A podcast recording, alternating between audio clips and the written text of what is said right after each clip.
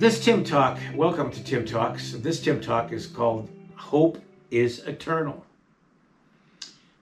We live, no doubt, you know it, in crazy times. Now, I think if you go back in human history, most any human would tell you who went through challenging times that they were crazy times. And it's all true, right? But when it's personal, when it's your time, when it's in your life, when it's happening to you daily, that's what stands out.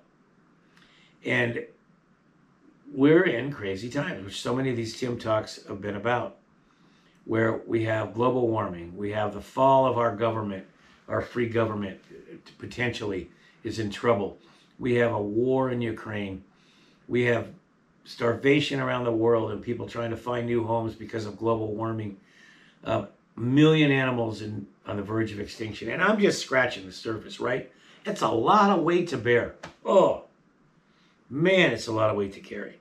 And we always teach in my outdoor school headwaters feel your feelings and feel what others feel, empathy. The scary part of that, the danger of that is, the risk of that is that if you you take in all the weight of all that's happening in the world, and it's and you you tend to human beings we just tend to spend more time paying attention to the negative things than the good. That weight, if you're a caring, sensitive person, can be tough. So it's really important to understand hope is eternal. An incredible saying. Let this in. Take a moment, breathe, and let it in. All the darkness of the world cannot put out the light of one small candle. Another way I like to say it is all the darkness cannot put out the light of a star in the sky.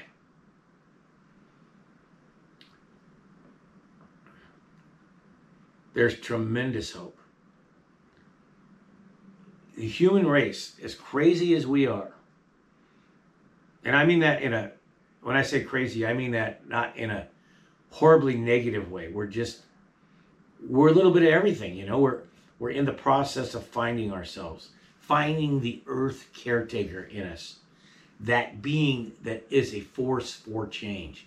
It lives within us, and we need to birth it the earth caretaker way, and be a part of the good.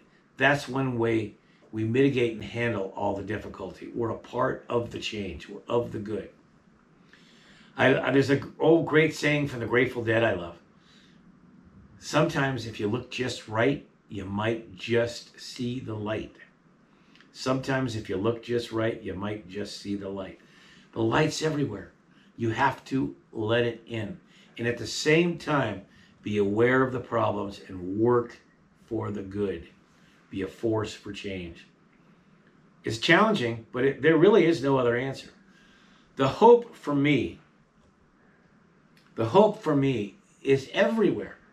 We created the national park system. There are, I've been starting this project now called the Earth Caretaker Way, and I'm writing a book that's going to be out at the end of this year in early 2023, the Earth Caretaker Way.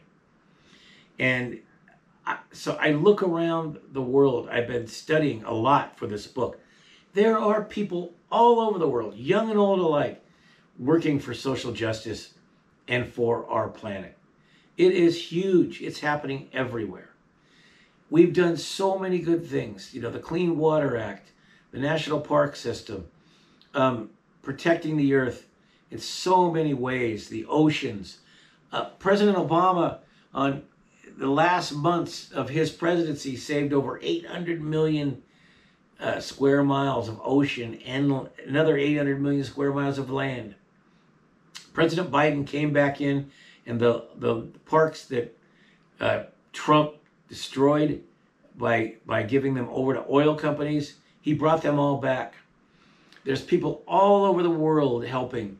Um, I, I read once that more money is donated around the world to help causes by Americans than all the countries put together. And I'm not putting down other countries. I'm saying there's goodness out there. It's everywhere. Sometimes you got to work to look for it but it's there. So, yes, I do have hope. And finally, Only 5% of the people generally change the world. In fact, Margaret Mead, and I've said this before because it's one of the greatest quotes I've ever heard. She said she was an anthropologist that really studied human behavior, particularly our ancestors. And she said, Don't ever doubt that a few small, committed citizens can change the world. In fact, it's the only thing that ever does or ever has. That's true. And that gives me tremendous hope. So the question is don't be a couch potato. Get out there and get involved. Be the force for change. It's really the only answer. To live on the other side of that and just be miserable and see all the problems, you're just making everything worse by doing that. we need to be the force for change, and it will change. Heck, as crazy as the human race is, we've made it this far thousands of years we've made it, right? Through war, through craziness that we are. And we're better now than we were ever before. I have tremendous hope, but I'm not a fool. There's a lot of problems out there. There's a lot of problems.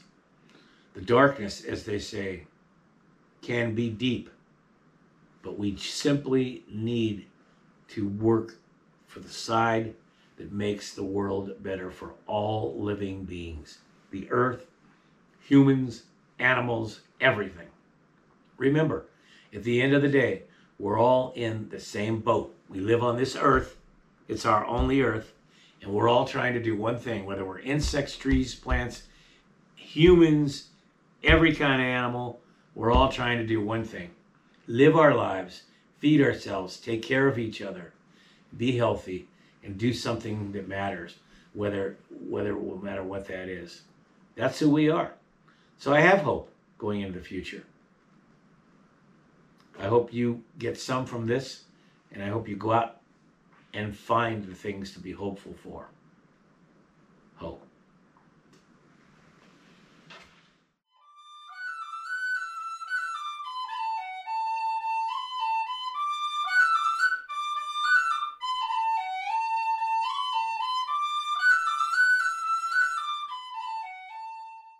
You know, I started these talks, and I still believe they're mostly for uh, our alumni and future students, people who are interested in coming to our school um, to continue with the teachings of the school, and or and or to be introduced to the teachings of the school. Which, if I had to break it down, it would be to build a deep personal relationship with nature, reclaim our birthright, to be close to our earth, in a personal way, um, and uh, a call to action, uh, a willingness to take on the idea of becoming an earth caretaker as one of the purposes, if not the main purpose, of our life on earth. That's what these talks are about. I hope they inspire people. Um, and I'd love to hear from you on ideas for talks you might like to hear and questions you might have if I brought any up.